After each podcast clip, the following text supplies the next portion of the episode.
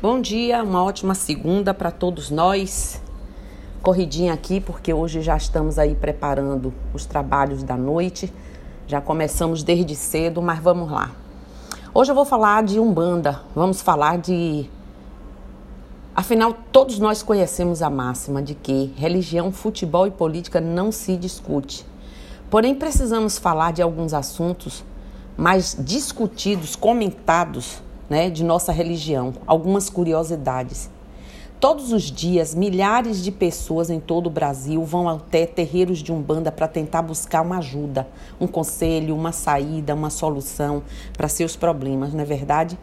Não existe troca de favores ou mercadorias na religião. A Umbanda atende a todos, sem segregação, nem distinção de raça, cor, sexualidade, gênero, absolutamente nada. Os trabalhadores da Umbanda têm o dever de atender as pessoas e membros né, e assistidos, principalmente os assistidos, é, respeitando, é, acima de tudo, trazendo respeito e amor de tudo. São características né, de nós seguidores dessa religião, o acolhimento, o amor, a fé, a caridade. Incondicionalmente alguém chega, não importa se ele vai versar nossa religião, se vai continuar, se não, na medida do possível, chegou, a gente recebe, acolhe e atende. O trabalho de um sacerdote e da corrente mediúnica da Umbanda é de suma importância e de grande responsabilidade, pois há muitos espíritos, gente, encarnados ou desencarnados no momento contando é, do, dos trabalhos, né, em dias de gira, contando com uma ajuda, uma luz, né, um abraço espiritual, aquele aconchego de luz que a gente faz e que a gente também recebe. Muitos acham que os médiuns possuem poderes divinos e, e, milagrosos e fazem até mesmo cobranças. E quando não conseguem o bem pretendido, saem até mesmo falando mal do terreiro A, B, difamando a Umbanda. Por quê?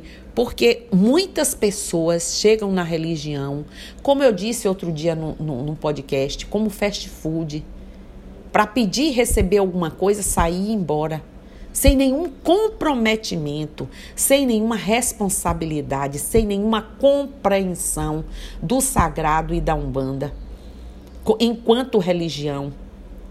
Para participar de um ritual de gira de Umbanda ou para desenvolver o dom mediúnico no terreiro, há necessidade de ter mediunidade para incorporação. A religião defende que todas as pessoas são médiums, em maior ou menor grau e que todos é, nós possuímos determinado tipo de mediunidade, tenha ela se manifestado ou não em algum momento da vida. Algumas pessoas que possuem grau elevado de mediunidade, mas que não frequentam um terreiro, buscam os ensinamentos da Umbanda para desenvolvimento de grau, né? para desenvolvimento, para amadurecimento das suas faculdades mediúnicas.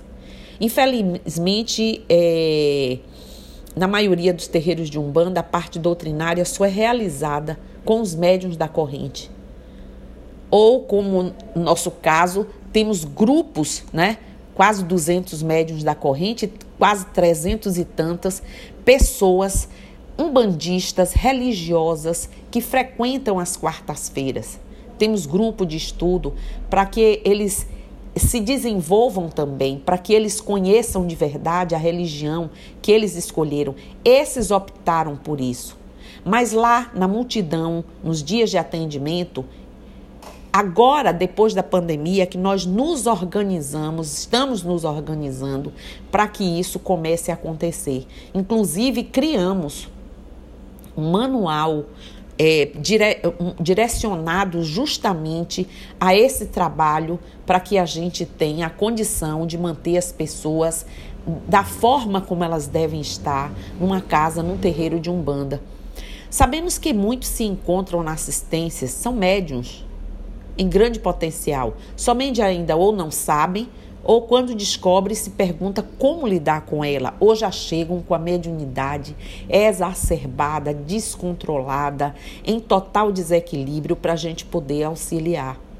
A explicação da mediunidade, ensinar o que é a Umbanda e seus propósitos para com a humanidade, se faz muito necessário. Cabe a nós, trabalhadores de Umbanda, focar nisso. Hoje existem as ferramentas eletrônicas que já ajudaram bastante e vêm ajudando nesse caminho, nessa caminhada, né? A verdade é que sabemos que grande parte das pessoas que vão até os terreiros ainda não tem acesso a esse tipo de informação. Oferecer palestras, reuniões, é, panfletos, jornais informativos é sim ainda uma boa saída. Outro médium, método bastante eficaz seria dedicar alguns minutos, que é o que nós vamos fazer antes dos trabalhos, explicando o que vai ocorrer nas giras. O dia que temos sem, sem êxito, né? por tantas vezes devido à cultura de que nas religiões de matrizes africana a requisição é outra. Chegou, pediu, saiu e acabou. Não, nós vamos dizer a essas pessoas: aqui é um lugar religioso, aqui é um lugar para a gente buscar equilíbrio, foco, fortalecimento, compreensão do sagrado para a gente poder enfrentar aquilo que nos cabe. Nossa religião é tão simples que, aos olhos dos leigos, parece ser complicada. Ficam com pulgas nas orelhas quando veem a simplicidade e mistura de cultos todas juntas por uma mesma causa. Né? Os nossos saudosos Exus é, é, é, guardiões são muito mal é, compreendidos pela população Exus Pombagiras, Exu Mirim, Pombagira Mirim né? A população e a culpa é somente nossa e de toda uma cultura que a Santa Inquisição de lá para cá veio demonizando, né? É, é, todos os símbolos, rituais, tudo aquilo que eles não compreendem ou que tiveram propositalmente o interesse de demonizar. Temos a maior dificuldade em compreender o mistério dos Exus, Pombagiras e Mirins. Ao longo de nossas vidas, médiums, às vezes até mesmo passando a vida sem entender, imaginem os necessitados que peregrinam nas religiões, nas giras. Então a gente precisa, principalmente nós, umbandistas, termos essa condição, essa capacidade de interagir com nossa religião, de compreendê-la, de buscar. Por isso, esse esforço da gente de tanto ensino, tantos estudos. Ensinar, desmistificar é fundamental. É a continuidade da prática da caridade, vocês sabiam? É necessário que entendam que por trás da roupagem de um preto velho existe um médium, né, um ser humano igual a qualquer outro da assistência. A única diferença é que já está buscando conhecimento e praticando né, a mediação. Está buscando o seu caminho, sua evolução. Já sabe ou vai aprender que errar faz parte do processo e ficar muito feliz quando acertar e que é apenas um instrumento do milagre alcançado, mas não que ele, né? Nós fomos parte somente de um trabalho, somos isso, e já é muito. A cultura de milagres extraordinários e o comércio religioso pode ser combatidos desta maneira, através do conhecimento da Umbanda, do Candomblé, precisa que haja isso. Porque há muitos de nós muitos de nós que realmente pretendemos isso. As pessoas que entram na Umbanda devem se sentir bem, se sentirem livres, felizes e não acuadas e com medo de entidades, de espíritos, pais e mães de santo, no santo, que, se, que usam de artimanhas por falta de informação para manter filhos acuados dentro de seus terreiros. Sabe-se lá por qual motivo? Eu não quero nem discutir esse mérito da questão. O mestre que nos passa seu conhecimento não é digno do seu grau né, de, de, de, de mestria. Tem que ensinar, tem que passar. Como é que você pode ser um mestre, ou como é que você pode ser um zelador, um sacerdote e não passar com tudo que você pode, com toda a dignidade, aquilo que você pode e deve passar? Por esses e outros motivos, vemos nossa religião sendo abandonada da mesma maneira que entram centenas de novos adeptos pela porta da frente, vemos centenas saindo, correndo pela porta dos fundos, falando mal de onde estiveram. A Umbanda de fé não gosta de ver né, o umbandista de fé não gosta de ver sua religião ser difamada pela comunidade onde se situa o terreiro. Mas a verdade é que muitos terreiros muito pouco fazem ou quase nada para mudar essa realidade. E é isso que a gente tem que fazer. E é os meios de comunicação para todos que queiram acessar, mesmo que não seja de imediato, mas para ter os registros disso que está tendo aqui, de muitas outras coisas, são muito necessários. As giras trata-se de um evento em que vários espíritos de uma determinada falange reúnem-se através de incorporações de médios. Existem tipos de giras de des desenvolvimento, que é que nós fazemos às quartas-feiras, de trabalho, que é que nós fazemos é, é, na segunda-feira, aberta e fechada. Primeiro é fechada, que é para os médios, depois é aberta para todos, a todos da assistência, os assistidos, e festivas, que nós convidamos às vezes até pessoas das famílias, né? Pessoas que queiram conhecer e tudo mais. Por ser um conjunto de vibrações que atuam sobre todos os seres encarnados, as linhas da Umbanda tem comandos definidos de representantes junto a outras linhas, para evitar é, entre choques e harmonizar melhor as frequências, sendo seu principal escopo o bem-estar do ser encarnado e do desencarnado também. Ditos aí representantes comparam-se a diplomatas com suas imunidades e ascendência direta sobre os seus afins. A seguir, damos a relação aí dos, é, é, digamos, é, é, sete linhas de Umbanda, né? Que nós sabemos que tem todas as linhas de Umbanda e que são eles que, na realidade, fazem todo esse comando. Certo? As encruzilhadas de caminho do mato, Dona Maria, Maria Molambo, nas curvas em S, nunca se caminha pelo lado do ângulo da curva, nunca se deve atravessar as encruzas em diagonal, principalmente as de dentro dos cemitérios. Muita gente usa frases como essas para aterrorizar pessoas, para deixar. Mas a verdade é que isso existe por questões simplesmente magistas. São coisas simples como essas que nós podemos explicar, não é?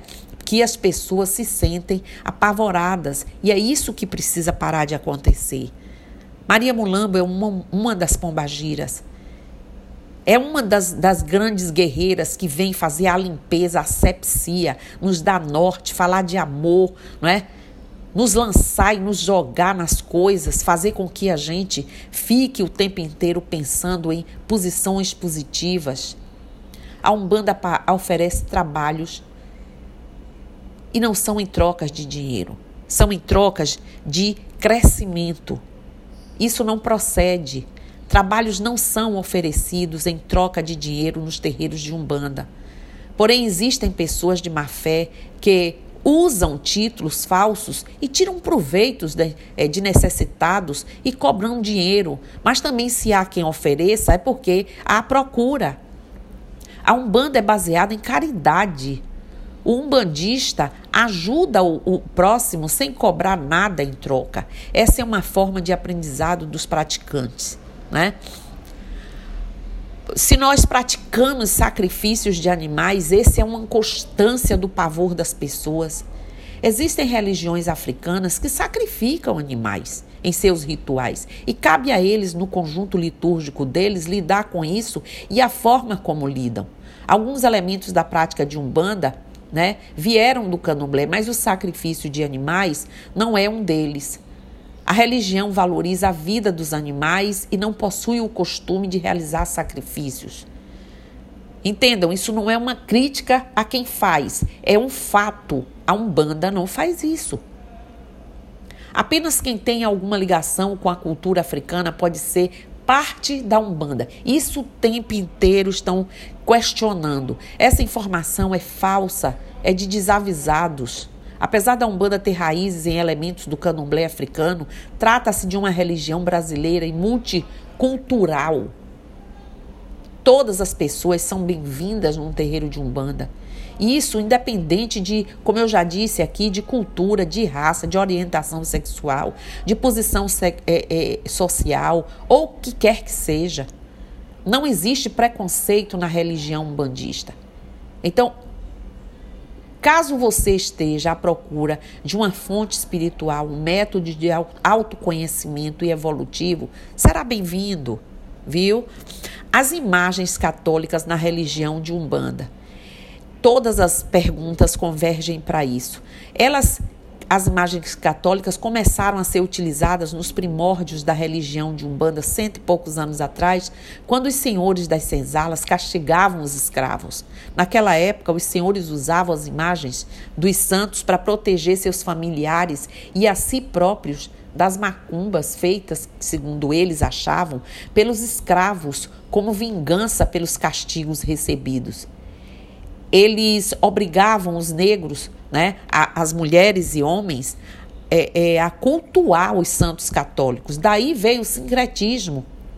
Com o passar do tempo, os santos foram associados a entidades da religião, o que é chamado, como nós sabemos, do sincretismo religioso.